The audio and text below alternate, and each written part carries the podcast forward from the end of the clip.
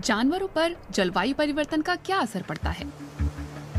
वायुमंडल के गर्म होने से कई जगहों पर जाड़े कम ठंडे और छोटे होने लगे हैं। इससे पौधों और जानवरों का आवास बदलता है। एक मिसाल देखिए।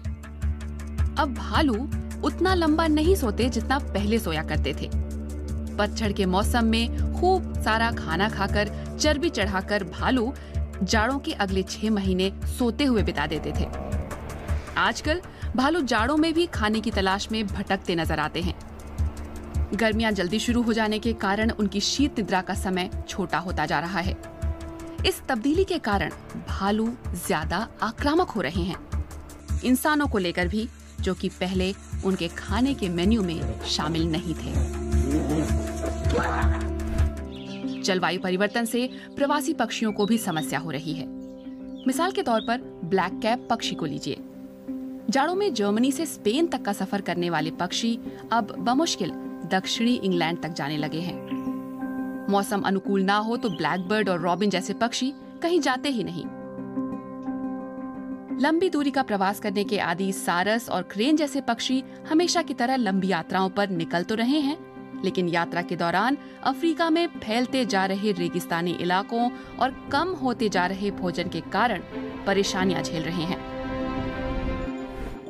वैज्ञानिक शोध दिखाते हैं कि सालमन जैसी बड़ी मछलियाँ हाल के सालों में पहले की तुलना में आठ फ़ीसदी तक छोटी होने लगी हैं।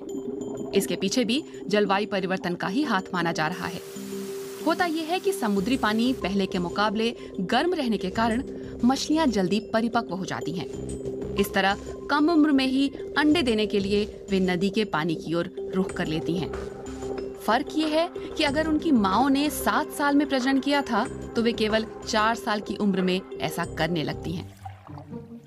ग्रीन सी टर्टल के तो अस्तित्व पर ही खतरा मंडराने लगा है हर सीज़न में 600 से भी ज़्यादा अंडे देने वाली कछुए की इस प्रजाति के अंडों से बच्चे निकलने में करीब दो से तीन महीने लगते हैं यहाँ भी बढ़ते तापमान का साफ़ असर देखा जा रहा है।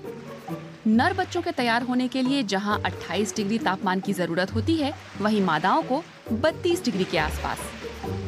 ग्रेट बैरियर रीफ के उत्तर के इलाके में देखा गया है कि तापमान बढ़ने के कारण वहाँ केवल मादाएँ ही जन्म ले रही हैं। लेकिन वे अकेले तो आगे प्रजनन नहीं कर सकती। डब्ल्यू की माने तो दुनिया के सबसे अहम प्राकृतिक इलाकों में आधे से भी अधिक प्रजातियाँ जलवायु परिवर्तन के चलते गायब हो सकती हैं।